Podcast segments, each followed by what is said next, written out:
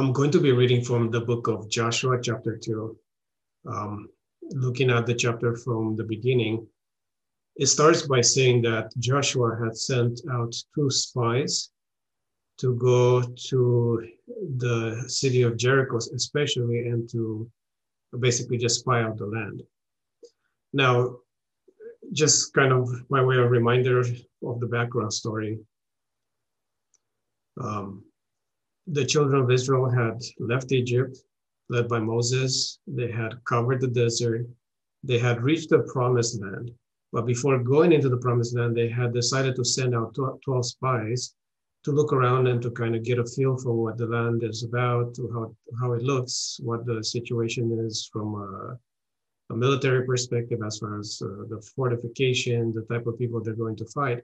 And when the 12 spies came back, uh, they told the, the people that, hey, the, the land is great, uh, it's flowing with milk and honey, but the people themselves are ferocious, they're, they're strong, they're, they have uh, great fortifications, and we're not going to be able to conquer them because they're too strong for us. And they gave such a bad report that uh, the children of Israel became uh, concerned, scared. They, they started complaining, and they basically um, got to a point where they actually wanted to kill Moses for bringing them out of Egypt to, to die over here uh, at the hand of this extremely strong group of people that uh, they were supposed to be conquering.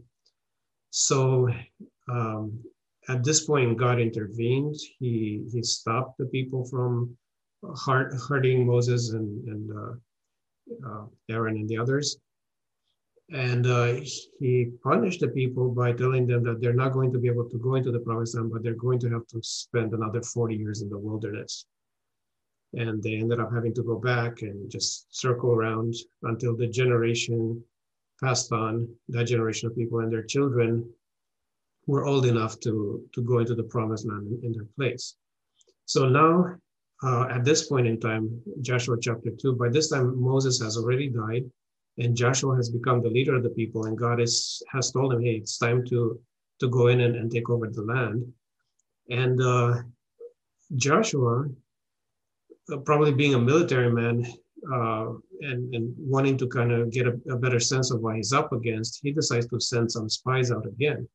But instead of sending the 12 spies like before, he just secretly sets aside two people that he, he trusts, obviously, and and he sends them out to spy the land for him. Now, the people uh, go around the, the, different places and look, take a look at what's going on, and they get to Jericho, and they get to the house of a harlot named Rahab. And uh, um, at this point, people, the people of the city realize that they're they're spies and they're they're over there trying to kind of get a sense where the the situation in the city. So they tell the king, the king sends people after them. Rahab takes them to the roof of her house and hides them um, underneath some stuff that she had over there. And uh, when the when the people come to to take the spies to apprehend them, uh, Rahab tells them, "Hey, they're not here. They they left. Go look for them on the way to the Jordan," and she sends them out um, on a wild goose chase, goose chase, so to speak, and uh, and and protects protects the, the spies and, and uh, keeps them from getting killed, pretty much. So after the after the soldiers go, go off looking looking for the spies, uh, Rahab goes back to the roof and uh, tells them, "Hey, you need to you need to leave. I'm going to lower you down through the uh, from the roof because her house was on the wall of the city, so they were, she was able to lower them down outside the city. And she tells them to go hide for a few days until the soldiers come back, and then to go and, and uh, do what they need to do, go back to their uh, to their people. But then she says, "Hey, but for helping you, can you please spare my life?" And I'm going to be reading here from Joshua chapter two, verse eight, uh, down to verse thirteen. So she says, "Before the spies lay down for the night." She went up to the roof and said to them, I know that the Lord has given you this land, and that a great fear of you has fallen on us, so that all who live in this country are melting in fear because of you. We have heard how the Lord dried up the water of the Red Sea for you when you came out of Egypt, and what you did with Sihon and Og, the two kings of the Ammonites, east of the Jordan, who you completely destroyed. When we heard of it, our hearts melted in fear, and everyone's courage failed because of you. For the Lord your God is God in heaven above and on the earth below. Now then, please swear to me by the Lord that you will show kindness to my family because I have shown you kindness. Give me a sure sign that you will spare the lives of my father and mother, my brothers and sisters, and all who belong to them, and that you will save us from death. So, several interesting things here. Apparently, the people of Jericho were not unfamiliar with what had happened with the children of Israel. So, they had heard stories about how the Israelites were delivered from Egypt, what they had done to Pharaoh, what they had done to, to, to split the Red Sea so that they could cross over. Um, they were familiar with what they had done on the other side of the river with some of the strong nations uh, that were previously in that area. Um, and the people of Jericho were scared.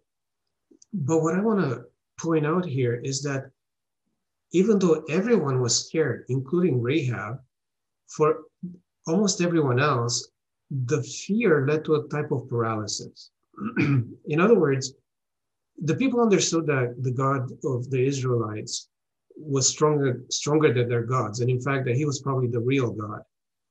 And they understood that the Israelites were going to come over and they were going to defeat them and take over their land. But they didn't think about trying to save themselves. Essentially, they thought, well, this thing is going to happen. Um, the book of Hebrews uses the phrase, there's this fearful looking forward to judgment. So the people expected this judgment to come to them, but they didn't think in terms of trying to save themselves. They just sort of gave, them, gave themselves over to this hopelessness. And they felt that the only thing they could do is to try to be strong and to try to put up a front of, of being fearless and courageous, even though they deep inside they, they fully expected that uh, they were going to, to be defeated like everybody else. So the king, for example, he, he sends the soldiers over to capture the spies because that's what he feels he needs to do. He needs to continue to act as if, you know, they're strong enough and they're, uh, they're not afraid and they're gonna do what they need to do to defeat the Israelites. Although deep inside they know they're going to lose. But they continue to, to follow the charade. They continue to go on with their lives as if um, this thing is not going to happen as if they're they're somehow going to get through it and uh, ignoring the fact that deep inside they actually do believe that they they don't you know they don't really have a chance and that they're going to be defeated rahab also has the same fear so the, the fear is not different she you know that that's not the thing that separates her from everybody else she's just as afraid as the rest of her countrymen uh, she's just as concerned. But the difference is that she's looking for a way out. She's looking for something to do about it. And she finds this opportunity. The men come over and they need a place to hide. She lets them in. She hides them. She protects them. She puts her life, her life in danger now because she's looking forward to a bigger danger that's coming later. So she risks her life to save them. And not just this, but she actually goes an extra, takes an extra step and asks them for help. I mean, she could have protected them and let them go, and that would have been it. That would have been it. But instead, she says, "Now that I've done all these things for you, can you please promise me that you will save me somehow? That you will not allow me to perish with everybody else?" And uh, the two Israelite spies actually promised that they'll, they'll save her life as long as she follows certain requirements. She's not supposed to tell everybody, everyone else about him. She's supposed to hang this thread on her on her window and, and a few other things and bring her whole family to her house to, to protect them from this siege. So the, the spies agreed to her demands, but she had to ask for it. She had to to, to, to take steps, to take measures to, to protect them, to find to protect herself and to, to find an escape from her situation uh, it's it's it's pretty audacious on her part to do this. She it, it is the, the best way to understand the difference is to compare it to the rest of our countrymen. Everybody else had resigned themselves to their fate, so to speak, but she wasn't willing to, to accept her situation and she was looking for a way out. And when the way out presented itself, she took advantage of it. And I propose to you that that is the only difference between her and everybody else in that city. In fact, the Bible mentions that she was actually a harlot to emphasize the fact that compared to everybody else, I mean, this is a pagan nation. They're probably at a very low point, morally speaking, ethically speaking. They're they're not a good people, the people that live in the city, and she's actually even lower in the pecking order compared to everybody else. Uh, even even the people of her own city treated her with, with that lack of respect. So she's not a better person. She's not superior. She's not preferable to everybody else in any way. The only difference is that rather than giving herself over to this sense of impending doom, she looked for a way out. She looked for um, some way to, to, to, to find a solution, to, to save herself. She actually had hope that maybe God would give her a chance. If God, this God of the Israelites, is the only true God, then maybe he would have mercy on her as well. So the only difference is everything else is the same. She's not better than anybody else. She's not less afraid than anybody else. She's not less in danger or anything, except that she's actually looking for a way out. She actually was trying to find a solution, to find an escape. And when the opportunity presented itself, she took advantage of the situation.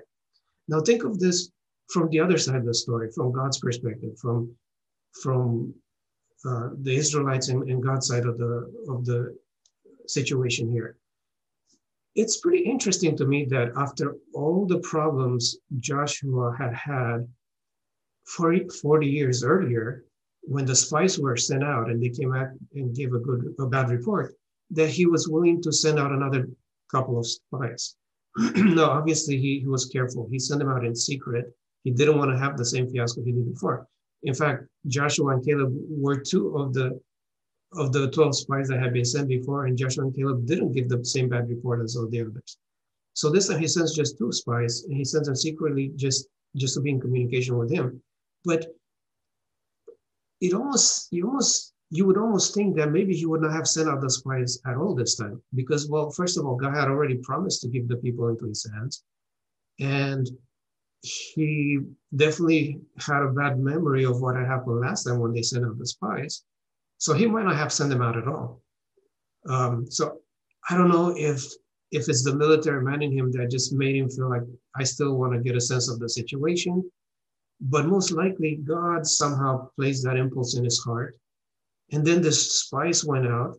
And of all the people in that city to which they could have gone for help, they found this one lady and they went to her and she helped them out. So basically, God orchestrated the situation so that they would come and that an opportunity would be presented to this lady. And when the lady saw the opportunity, she took advantage of it. She stepped in and she was saved.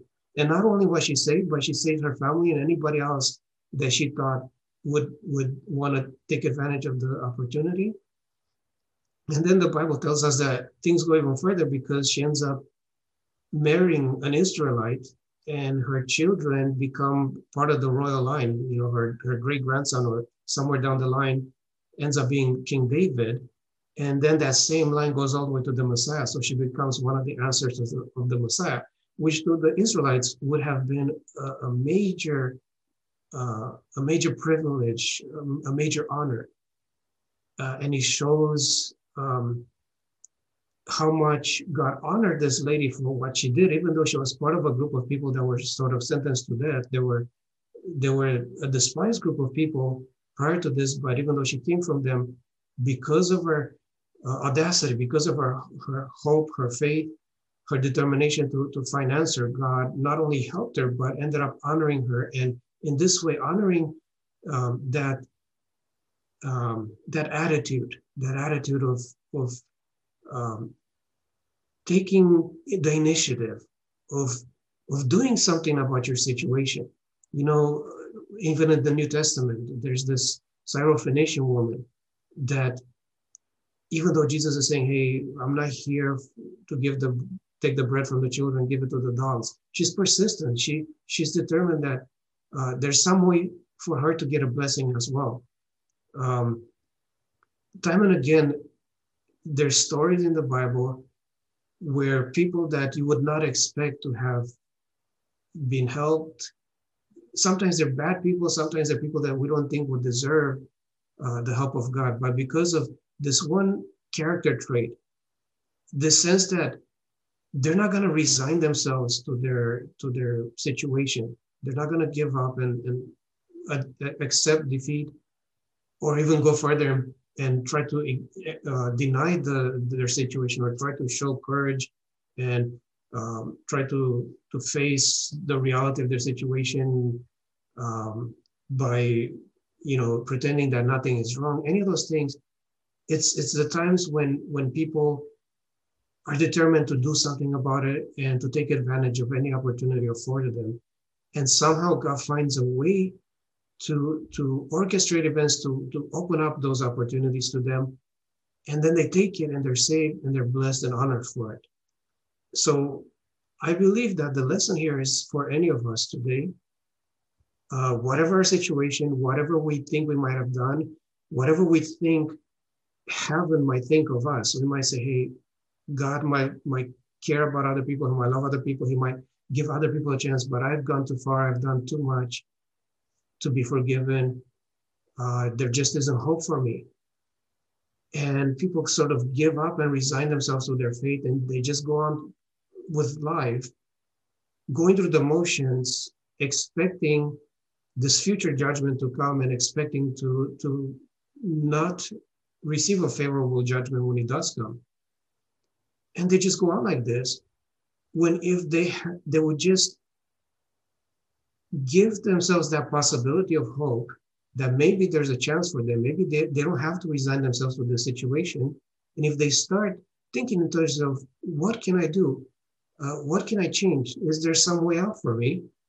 God will eventually present an opportunity that they could take advantage of and save themselves. Um, another very strange story in the New Testament is about this unfaithful steward who ends up cheating his master. And then he finds out that his master is going to fire him. So he goes around and talks to all these people, trying to uh, help him out in some way so that when he gets fired, he has, he has, uh, you know, some way to sustain himself. And Jesus says, hey, learn from the unjust steward uh, learn because sometimes the children of this world are wiser in, in their generation than the children of light.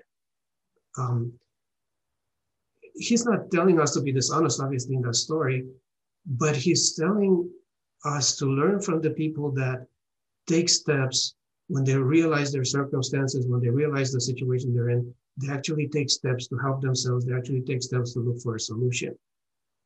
And in this sense, he teaches us, Jesus teaches us through those parables and also through all the stories throughout the, the Old Testament and the New too, to not resign ourselves to this sense of fear, to the sense of discouragement, or the sense of, you know, maybe I've gone too far, maybe there's no hope for me, regardless of what happened in the past.